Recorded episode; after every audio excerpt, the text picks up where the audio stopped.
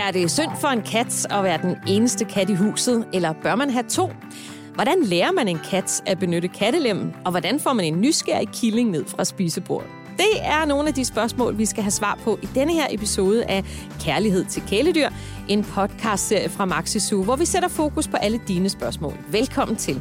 Husk, at du til hver en tid kan sende spørgsmål om kæledyr til podcast eller du kan stille dit spørgsmål på Maxisus Facebook-side.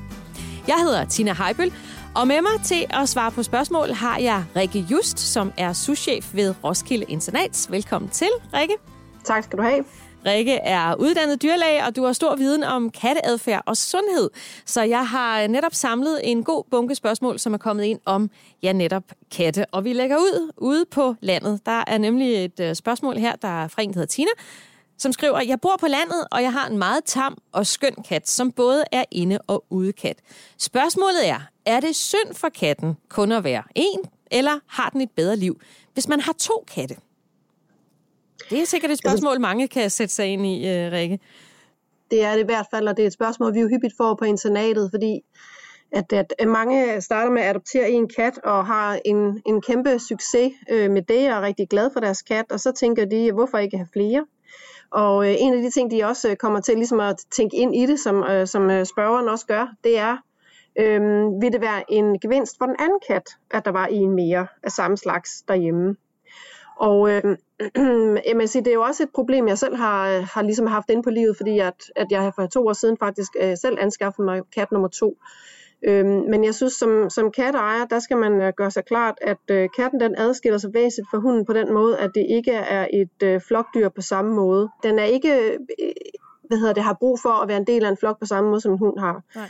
Øhm, de, de er jo, hvad hedder det, øh, semi, øh, semi-sociale, eller hvad skal man sige, øh, forstået på den måde, at, at de har ikke brug for andre for, for ligesom at garantere deres overlevelse, som, som hunde for eksempel har hvor, hvor den her flokmentalitet, den, den styrker individets overlevelse. Øhm, altså katte, der lever vildt, kan godt opleves i sådan nogle øh, sociale strukturer, øh, som kan være gavnlige for dem, men de kan sagtens klare sig på egen hånd. Og det afspejler sig i den måde, de, de, øh, de fungerer øh, på, også i familien, hvor den her tillærte adfærd, den gør, at de er sociale med os, men ikke nødvendigvis med en anden kat. Det, jeg synes, man skal tænke om det, det er faktisk, at, at det er for ens egen skyld, at man gerne vil have en kat mere. Ja. Og, det, og det synes jeg er super fint at have det sådan, sådan havde jeg det selv. Jeg vidste, at det her det var mit projekt, og bestemt ikke min, øh, min, min, den kat, jeg havde forvejens projekt. Han øh, ville synes, det var rigtig, rigtig træls. Og det, øh, og det skal man gøre sig klart, også i den måde, man, man ligesom tænker øh, introduktionen til den anden kat på. Øh, og så skal man have en, øh, en rigtig god portion tålmodighed, hvis det skal lykkes.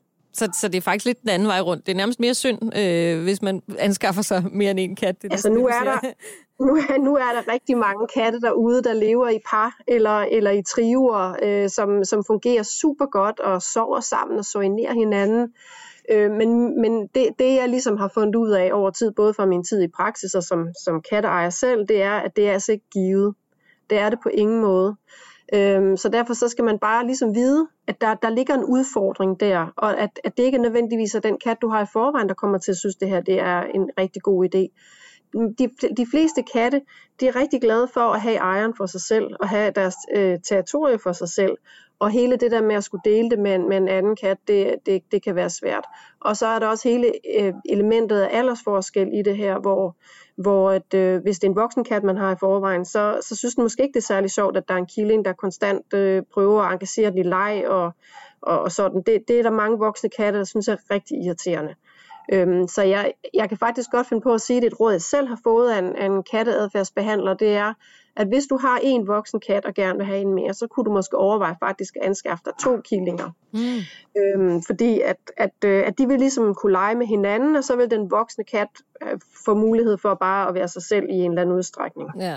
Så øh, vil det være mening, at give mening, hvis det var killinger fra samme kul simpelthen, eller er det ikke vigtigt? Ja, det er klart, at ja. det er jo også det, vi oplever her på internatet, at de katte, vi sender ud i par, det, det fungerer rigtig godt, når det er søskende. Mm-hmm. Det, det må man bare sige, de, de kender hinanden, øh, de skal, der skal ikke finde nogen introduktion sted på den måde. Men det er ikke nogen garanti, fordi at en del af det arbejde, vi laver på internatet, det er faktisk også at ligesom at, at tage imod privat indleverede katte, altså katte, der ikke længere kan fungere i deres, deres hjem af en eller anden årsag. Og nogle gange er den årsag faktisk, at de ikke længere fungerer sammen med familiens anden kat. Oh. Og det kan faktisk være en kul søster eller en kul bror, de ikke længere fungerer sammen med. Så, så der er ikke rigtig nogen garantier. Jeg kan ikke sådan lige sige, at øh, når, hvis du gør sådan og sådan, så kommer det 100% sikkert til at fungere. Der er nogle hjælpemidler, man kan bruge, der er øh, nogle præparater, man kan bruge, og, øh, og der er nogle hjemmesider, man kan hente hjælp på. Og så simpelthen tålmodighed, ja. øh, vil jeg sige. Det er helt klart det bedste. Men det er i hvert fald ikke øh. synd for katten at være alene, kan vi så konkludere som øh, svar på, på Tinas Nej, spørgsmål her. det er det ikke, hvis den får sine adfærdsmæssige og fysiologiske behov dækket. Og, og det er på spørgsmålene, kan jeg se, det er faktisk en kat, der har, har lov til at komme udenfor. Ja. Så jeg gætter på, at den har et rigtig, rigtig dejligt liv, øh, der hvor den er. Øhm, jeg tror, hvis man spurgte den, så ville den nok sige, at det havde den ikke det store behov for, men jeg synes, det er fuldstændig legitimt som katteejer gerne vil have flere katte. Jeg har jo selv ligesom øh, været der, så, så det kan jeg godt. Men jeg synes bare, man skal, man skal tænke på, hvordan katte fungerer oven i hovedet, øh, før man springer ud i det, fordi man risikerer, at det faktisk bliver en, en ikke særlig rar oplevelse. Øhm, især når man har en kat, der har mulighed for at gå ud, så kan det faktisk godt være, at man oplever, at den trækker sig rigtig meget. Ja. Øhm, og det er jo ikke det, man ønsker, fordi at mange gange vil man gerne have flere katte, fordi man er rigtig glad for den kat, man har i forvejen. Ja, så det der med, at katten er sin egen, det, det kan du bekræfte her med, med det Det svar. kan jeg absolut. ja, ja. Det, det siger man ikke for sjov. Øh, noget helt andet øh, kan vi øh, springe til her med Kirsas spørgsmål. Øh, hun spørger, hvordan kan man sikre sig, at man tager sin kat med til en god dyrlæge? Og findes der en instans, hvor man kan klage over dyrlæger? Og, og hun spørger, fordi hun øh, fortæller, at hun selv har oplevet, at en dyrlæge, som hun skriver, ikke havde forstand på katte, og det endte med, at hendes kat døde foran hende på dyrlægens bord på grund af en fejl fra dyrlægens side, som øh, Kirsa skriver. Det er jo noget af en historie, men, men er der en eller anden form for kvalitetssikring af dyrlæger? Jamen, øh, det er der, fordi at en, øh, en ydelse, du køber hos en dyrlæge, er en ydelse ligesom alt muligt andet, og det har du selvfølgelig mulighed for at klage over, hvis du ikke er tilfreds. Der er ligesom to spor i det her, og det ene det er, at, at du kan klage over ydelsen, og det kan du gøre til forbruger, Forbrugerstyrelsen, fordi det er en, som sagt en ydelse, du har købt. Og en anden ting, du kan, det er, hvis, hvis du har en fornemmelse af, at der er sket noget brud på noget lovmæssigt, så er det Fødevarestyrelsen, du klager til, for det er dem, der udsteder autorisationer til dyrlægerne. Øhm, men, men, men, men hele det der med at prøve at blive skarp på, hvor man skal gå hen med sin kat, hvis det er, man, man gerne vil have en eller anden speciel behandling, det, det kan jo være svært at se på dyrlægens hjemmeside, om de er kattekyndige. Men, men nogle af dem er gode til at skrive, at de for eksempel interesserer sig for kattes øh, sygdomme. Mm-hmm. Det er jo altid en god idé at prøve at vælge sådan en. Og så er der jo også hele det, det temperamentsmæssige øh, side af det, synes jeg.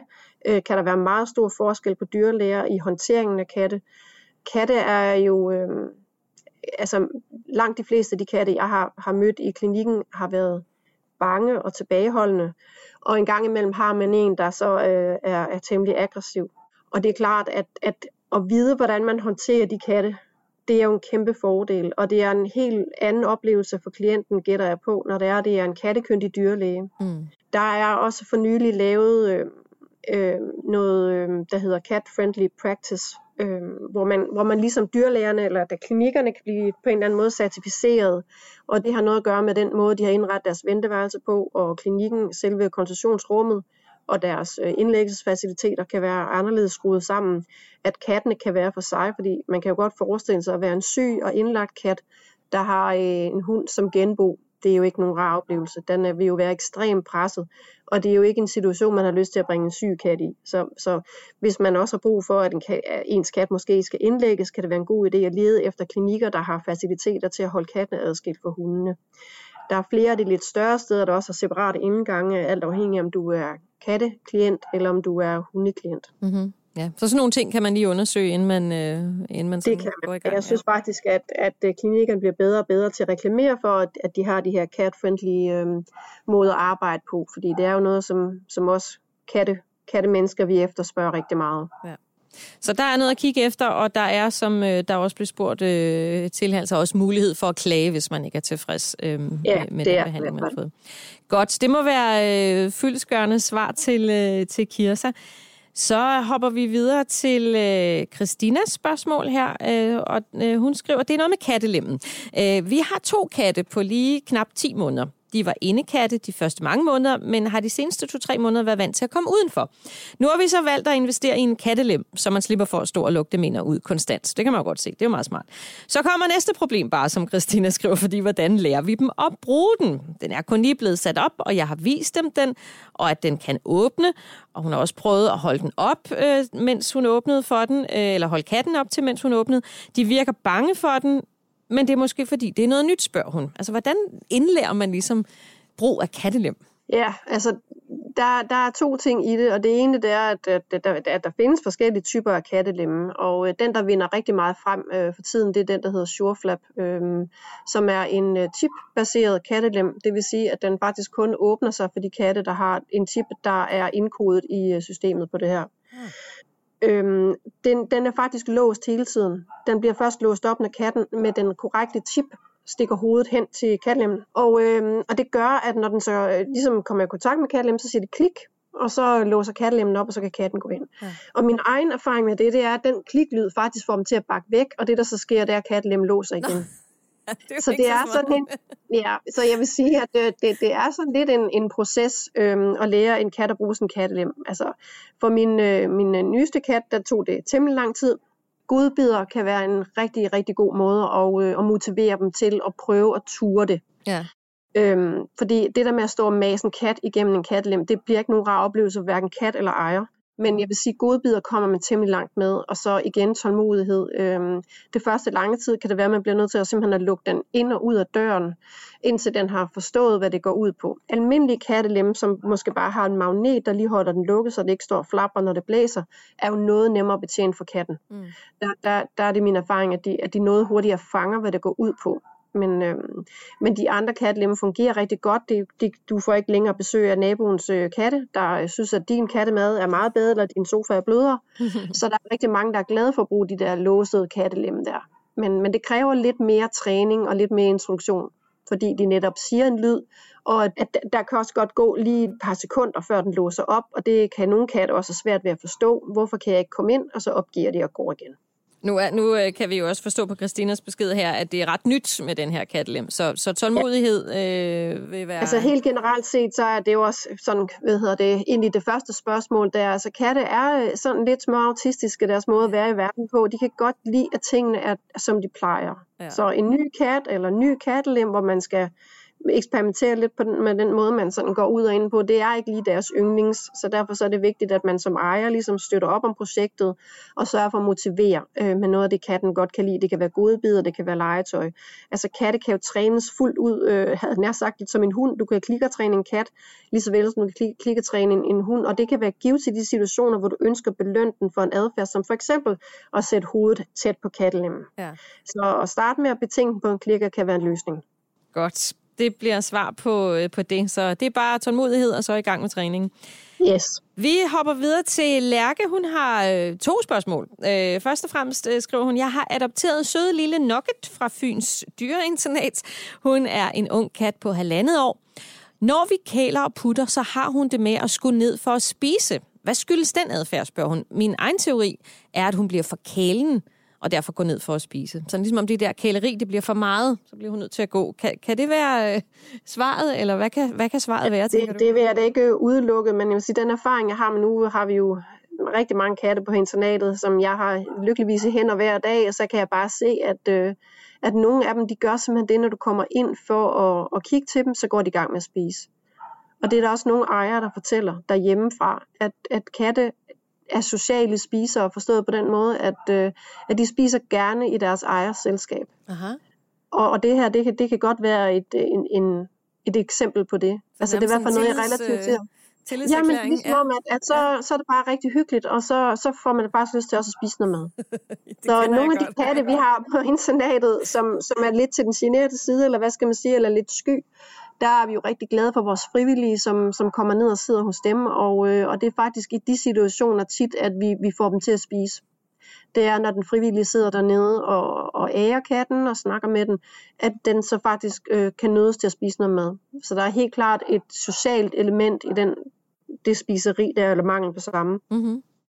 Så, øh, så Lærke skal jo sådan set bare være glad for, at hun har en kat, som, er, som har det godt i virkeligheden. Ja, ja. ja. Altså det, det, det er simpelthen et spørgsmål om, at det, det er sådan en finurlighed, som, som hendes kat har, og, og den kan man jo prøve at bruge til noget hyggeligt, eller til, til noget træning for eksempel. Ja. Øhm, hvis det er, den, den er motiveret også af hendes selskab, det er jo også en ressource, kan man sige, ejers selskab, som, som katten gerne vil have, og derfor kan bruges som en motivationsfaktor, når man træner. Så det, det tror jeg bare, hun skal synes er, er, er en hyggelig ting ved, ved hendes kat. Ja. Øhm, Lærke havde som sagt en, et uh, spørgsmål mere, og der skal vi jo så øh, i den anden ende, var jeg lige vil sige, fordi hun skriver en anden ting, jeg har tænkt meget over, det er, at hun bruger afsindig lang tid på bakken altså øh, kattebakken. Jeg er 100 på, at hun ikke fejler noget, da hun lige har været tjekket for det ene og det andet, skriver Lærke videre, men hun bruger gerne 15-20 minutter, hvis ikke mere, på bakken, udelukkende for at grave i gruset. Og det er lige meget, hvor ofte jeg tømmer, eller hvor meget grus der er i bakken. Jeg forstår det ikke, skriver Lærke. Forstår du det, Rikke? Jamen altså, jeg er så glad for, at øh, Lærke har været omkring øh, dyrlægen med sin kat. Øh, fordi noget af det, der er mest misforstået ved katte og deres toiletvaner, det er, uh, at, at, at, at, at problemer med renlighed for eksempel, altså med at urinere andre steder end kattebakken, det er rigtig, rigtig tit et fysisk problem, der, er, der ligger til grund for det. Og der er rigtig mange katte, der går rundt derude med øh, urinvejsinfektioner eller krystaller eller et eller andet, som er ubehandlet, fordi at ejeren tit tror, at det kan være et adfærdsproblem. Altså en måde, katten demonstrerer sin, øh, sin, øh, sin uvilje mod ejeren eller situationer på. Og, øh, og altså, det er som udgangspunkt simpelthen så glad for, at, øh, at, at hun har, har gået, gået ned ad den sti og fået det udredt først. Øhm, men, men det er rigtigt, der er nogle katte, der graver helt vildt. Og det igen, jeg ser det her på internatet, der er nogen, der nærmest øh, flytter gruset fra kattebakken ud på gulvet, når de bruger deres bakke. Og jeg skal ikke kunne sige hvorfor, fordi det er, der er ikke rigtig noget mønster i det, hverken med alder eller sådan fordeling af køn. Altså min egen personlige erfaring, jeg, jeg har to katte, der begge to øh, kommer udenfor. De går på toilettet udenfor. Men vi øh, kører i sommerhus en gang imellem og har kattene med, og der bruger de en bakke fordi at det er lidt nyt det der med at være udenfor deroppe. Mm. Og der, øh, der graver de helt afsindigt. De holder hele familien vågen den første nat, vi er der, fordi de graver og graver og graver. Så jeg tror også, at der er en eller anden sådan, du ved, hvorfor skal jeg det her element i det for dem, ikke også? Ja.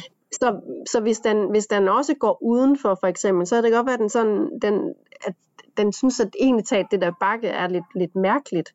Og hvad sker der, hvis jeg graver meget? Kommer jeg så ned til kineserne, eller ren jord, eller ligesom det er udenfor? Eller, altså, jeg, jeg tror, der er helt sikkert et eller andet adfærdsmæssigt i det, som, øh, som, som måske kan være helt svært at forstå. Altså katte, de har jo nogle adfærdsting med også i, øh, i deres genetiske madpakke, som, som vi ejer kan nogle gange klø os lidt i nakken over. Altså nogle katte, når de er færdige med at spise deres tørkost, så skraber de i bordet mm. øh, ved siden af. Og det er, det er sådan en reminiscens fra, fra det der med, at når man har spist, så må man heller lige dække det sidste til. Øh, fordi hvis der nu kommer svære tider, så har man da gemt noget med. Så, så hele det der med at grave den der bakke der, det kan jo godt være et, et forsøg på at, og, og virkelig at skjule sin efterladenskab, og så man, der ikke kommer nogen og opdager, at man er der. Mm-hmm. Men 15 20 også, minutter, at, at, det er jo det er lang ja, tid, ikke? det må man sige. Ja. Det må man sige. Nu ved jeg jo ikke, om det er en indekat, den her. Nej, det, det øhm, fremgår ikke, men det går jeg næsten nej. ud fra, øh, ud ja, fra spørgsmålet. Det, det er, ja, det, det, ja. det tænker jeg også. Så, altså, man kan sige, indekatte er jo sindssygt svære at holde fuldt beskæftiget. Altså det er jo nærmest et fuldtidsjob at beskæftige en indekat, sådan at den får sin adfærdsmæssige øh, hvad skal man sige, tilbøjeligheder dækket. Og jeg skal da ikke kunne udelukke, at der er nogle indekatte, som, som måske keder sig, der, der griber sig til nogle af de her ting her, fordi det ser man jo også hunde gøre typisk, når de er alene hjemme, og måske keder sig lidt, at de begynder at, at, at tage fat i sådan nogle øh, håndtag der, ikke? Mm-hmm. Ja. Nogle idéer til, hvordan, altså hvis det overhovedet er betragtet som et problem, øh, om man kan, man kan afvende katten fra det der krasseri i bakken i så lang tid ad gangen? Altså, jeg vil sige, hvis der hun opdager, at den er i gang med det, og hun ved, at den er færdig med det, den skal på bakken, altså, så kan han jo prøve at motivere den til at foretage sig noget andet. Mm. Øh, altså ikke fjerne den fysisk fra bakken, men simpelthen prøve at lukke den ud ved hjælp af noget leg eller nogle godbid, og så gå i gang med at lave et eller andet med den. Altså igen, man kan jo klikkertræne den, eller, eller lave en forskellige du ved, øh, søg og find øh, øvelser og noget. Der er mange steder, man kan finde inspiration på YouTube øh, til, til ting, man kan lære af katte. Altså det er altid en god idé, hvis man vil aflære en ikke så konstruktiv adfærd, så ligesom erstatte den med en konstruktiv adfærd, som, som man kan belønne, og som skaber et, et godt bånd mellem kat og ejer, i stedet for det ender med at måske blive sådan lidt skældudagtigt en kat må aldrig, aldrig nogensinde forbinde sin bakke med noget ubehageligt. Mm. Øhm, det er vigtigt, at hvis du, hun vil prøve at afbryde den, at hun så gør det ved noget konstruktivt i stedet for. Godt. Tak. Det bliver svar til, øh, til Lærke på, på de her gode spørgsmål. Vi skal, øh, vi skal videre her til Malenes spørgsmål. Hun skriver, hej, jeg har en handkilling, der nu er fire og en halv måned gammel. Jeg vil høre, hvornår han er kønsmoden. Der er nemlig to hundkatte, som vi skal passe på, som hun øh, skriver her. Hvornår bliver sådan en, øh, en kats kønsmoden?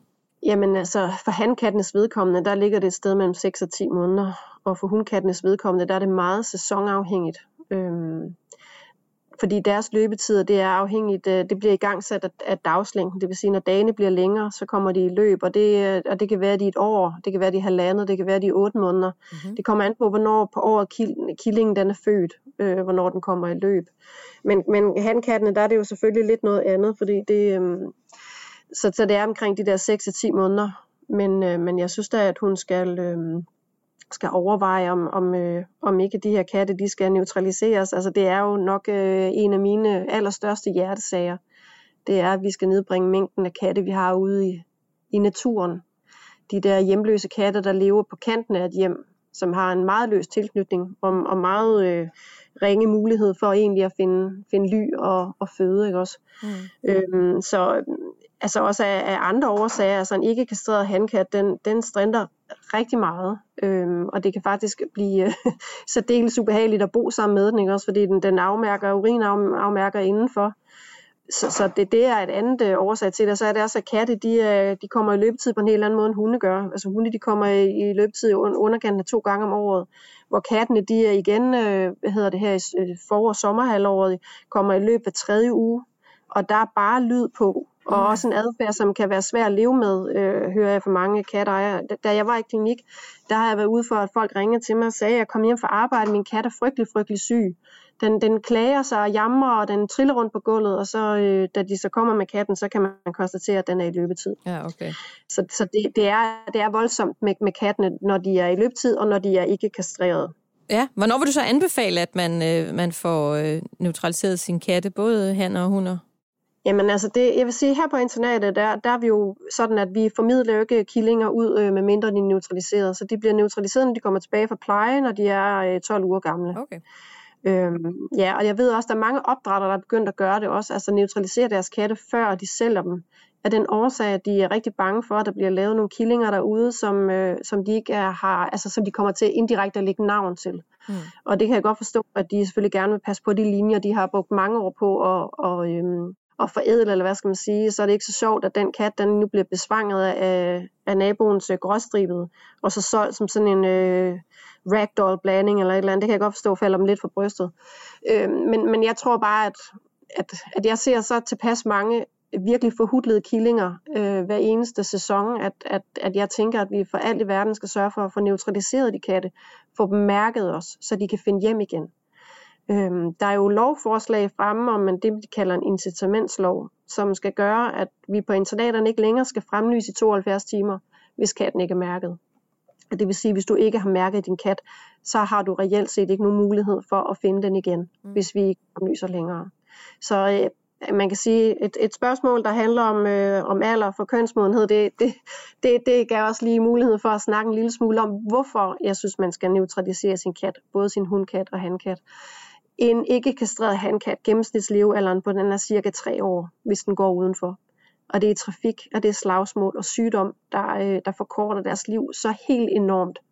Så ja, et, et stort slag for det både er mest for kattens skyld. Altså det er jo et helt andet liv, den får. De strejfer jo rigtig meget ikke kastreret handkatte. Mm. Så, øhm, så hvis man gerne vil passe på sin kat, så skal man sørge for at få den neutraliseret og få den mærket. Er der, øh, hvad var jeg lige vil sige, udløbsdato på, hvornår man kan gøre det? Er det? Bliver det for sent at få den neutraliseret på et tidspunkt? Nej, Eller det vil det jeg ikke sige. Ja. Der, er, der, der er flere elementer i det. Det ene, det er det der med at urinmarkere, sådan, og det kan jo godt ende med at være en tillært adfærd. Det ser man jo for eksempel hos hanhunde at det der med at gå og tisse på ting indenfor, det, det, det stopper de måske ikke med, selvom de bliver kastreret. Mm. Fordi det er simpelthen på en eller anden måde blevet en tillært adfærd hos dem. Og så, øh, så vil jeg sige, så kan det, hvis man så vælger for eksempel at give sin hundkat p-piller, hvilket det heller ikke vil anbefale, så øh, den stakkels styrlæge, der skal sterilisere den, når den så er blevet 6-7 år gammel, det er ikke sjovt, fordi det kan man godt mærke på, øh, på, på vævet, på organerne, kønsorganer, de indre Mm. kønsorganer, at den kat den har fået en massiv hormonpåvirkning i, i temmelig lang tid. Det øger også øh, forekomsten af brystkræft hos øh, kattene. Og bryst, brystkræft hos kat, det, er, det skal man ikke spøge med. Det er, det er noget rigtig træls noget. Så alle gode argumenter for at få neutraliseret katten, og alligevel sige så tidligt som muligt. Ja, Ja. absolut. Godt.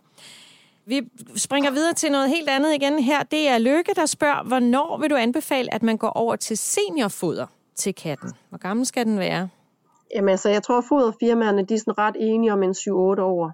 Okay. Øhm, men, men man kan sige, der er også flere, der er begyndt at skelne mellem at være senior og være super senior. Altså i takt med, at vores katte også bliver ældre. Altså der er jo flere og flere katte, der, der, der næsten rammer 20 år, og nogle også mere. Og så når man jo faktisk at være mere senior, end man er noget andet i sit katteliv. Øhm, så, så derfor så, så bliver det nok mere gradueret over tid, kunne jeg forestille mig. Men mest af alt vil jeg anbefale, at hvis man har en kat øh, på en 7-8-9 år, at man så går til sin dyrlæge en gang om året og får lavet en blodprøve. Det, som, som ældre katte de virkelig er hårdt, hårdt ramt af, det er jo nyreproblemer. Og der findes faktisk nogle rigtig gode prøver til at evaluere øh, tidlig øh, nyreskade, så man kan sætte ind med foder øhm, der kan skåne nyren. Altså på de gængse blodprøver, der skal nyren faktisk være mere end 75% ødelagt, før det bonger ud på blodprøven. Okay. Så en, en blodprøve for tidlig nyreskade på sin ældre kat, det, det, er, det synes jeg nærmest er vigtigere end, end fodret, selvom fodret selvfølgelig ligesom følger med også, men så har man da en chance for at blive vejledt også af dyrlægen i forhold til, hvilket foder man så skal vælge for at, at sikre, at ens kat øh, lever længst muligt øh, på den bedst mulige måde. Så den får det, den har brug for. Lige Ja. præcis. Godt, det bliver et uh, godt svar til, til Lykke der. Og så uh, skal vi lige have fat i uh, din nysgerrige killinger der, for Karin har skrevet det her spørgsmål. Jeg har en killing på 6 måneder, har fået ham fra kattehjem for en uge siden. Han vil meget gerne hoppe op på spisebordet, når vi sidder og spiser, og han gør alt for at komme derop. Hvordan får jeg ham til at lade være med det? Han er ikke sulten.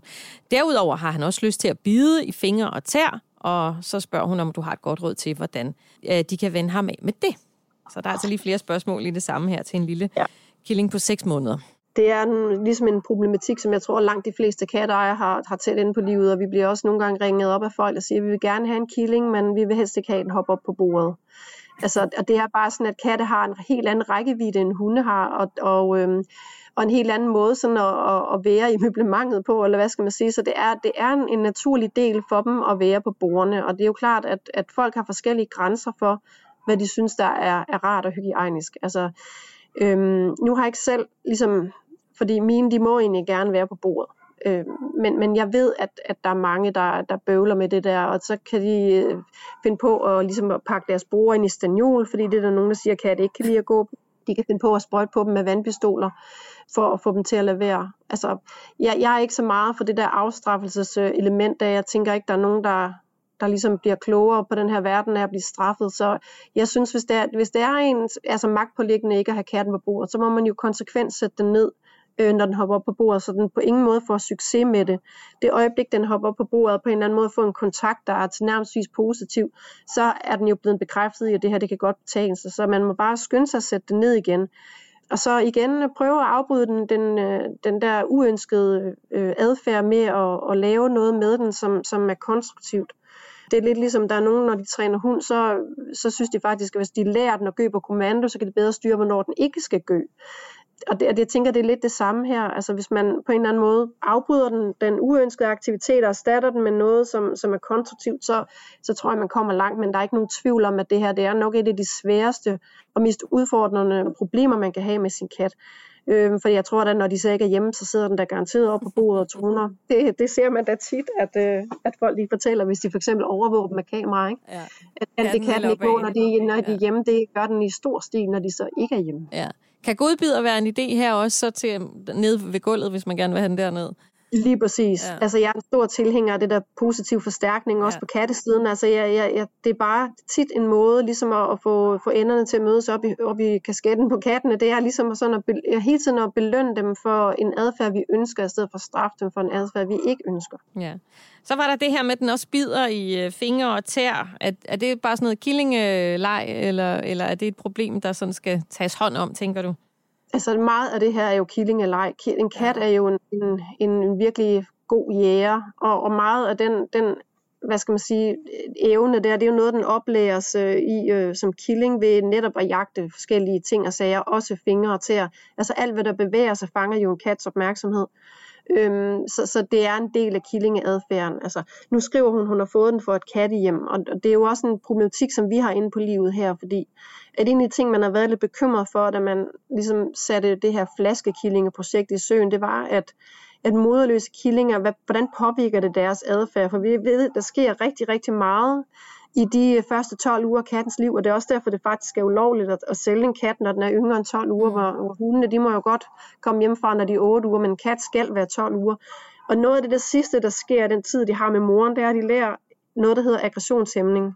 Og det, det vil sige, at de faktisk lærer, at når man går lidt for hisse til makronerne, så får man faktisk en afretning af moren. Mm. Øhm, og, og katte, der ikke har fået den, der kan man godt nogle gange være bekymret for, hvordan de vil interagere med mennesker. Altså forstår de det der med, at man skal stoppe øh, på et tidspunkt, når det bliver for voldsomt, fordi det har de ikke haft mulighed for at lære deres mor. Og, og der tænker jeg, at hvis man, hvis man har en mistanke om, at det kan være det, så, så må man jo prøve øh, at efterligne de metoder, som, som kattene selv bruger internt, når de ligesom siger fra over for hinanden. Og der kan man prøve at puste på den, fordi det, det, kan, det kan være lidt væseagtigt. Mm. Og det er jo et advarselssignal, de fleste katte tager ret seriøst. Jeg, jeg, jeg synes, at når man prøver ligesom at arbejde med de her ting, så skal man altid prøve at, at, ligesom at overveje, hvordan katte kommunikerer internt. Fordi det, det virker bare meget bedre, når man, når man efterligner det. Det, det, det. det forstår de nemmere, end hvis man, hvis man råber af dem eller noget. Altså det, det skader det, det der forhold, der er mellem kat og ejer at, at, man, at man laver at det, der godt kan ende med at være et overgreb. Ikke også? Altså, mm. at, man, at man råber af den, eller, eller måske tager til den. Det, det, det tror jeg simpelthen kun gør ondt værre. Så prøv at, at, at kigge på, hvordan katte de, de, de interagerer med hinanden, og prøv at bruge nogle af de, de metoder, når du, vil, når du vil sætte en stopper for den der adfærd, men også samtidig vide, at det er en naturlig del, det der med at være killing, det er, at man leger på den måde, det kan være ganske, ganske voldsomt. Altså, jeg havde selv en kattekilling, den, øh, den kravlede ind i mit dynebetræk, helt op til mit hoved, og så er den bare hvad det, til at tæve mig gennem det her dynebetræk. Altså, det, så, ja. men det, nu har jeg haft kat i mange år, så jeg ved, at det er jo en relativt begrænset periode, hvor man skal finde sig i det her. Men altså, man er for reven. Det er man bare. Ja. Øhm, når det er de killinger, vi har her, de kan jo også bare om sommer, de klatrer jo bare bag ens ben for at, at komme i kontakt med os og sådan noget. Det, og det, det, det er lidt voldsomt nogle gange, men det, det er en del af deres adfærd, ligesom valpe, de også bider. Ja, så, så, øhm, så må ikke det går over, men ellers i hvert fald, som du siger, det synes jeg er rigtig godt råd, det der med at ja, efterligne kattens egen adfærd. Og, ja, og, ligesom, og så sørg for at lege med, med, med mm. killingen. Altså ja. de her killinger, de kommer jo ikke udenfor, det må de jo ikke, før de er en end 8-9 måneder. Øhm, så, så sørg for at lege med dem og beskæftige dem på en god og konstruktiv måde. Vid, at det er, et, øh, det er en lille jæger, du har fået inden for husets fire vægge, der skal have tilfredsstillet den her helt enorme behov, den har for, for at jage og øve sig i det. Det er en, en, en kæmpe del af et katteliv, det er at jage. Så sørg for at, at investere noget godt legetøj, som er sjovt at lege med, både for ejer og for kat. Og så, så prøve at, at afhjælpe det også den vej. Det kan også tage fokus lidt fra fingre og tæer måske. Lige præcis. det er godt. Tusind tak, øh, Rikke Jusk. Jeg synes, vi er kommet øh, godt rundt øh, i spørgsmålene her i dag. Så tak, fordi du ville være med. Det var så lidt. Du har lyttet til podcasten Kærlighed til kæledyr. Podcasten er produceret af Bauer Media for Maxi Zoo. Klip Rasmus Svinger, redaktør Roneborg Svarts, og mit navn er Tina Heibel. Husk, at du også kan få svar på dit spørgsmål om kæledyr. Send en mail til podcast eller stil dit spørgsmål på Maxisus Facebook-side. Tak fordi du lyttede med.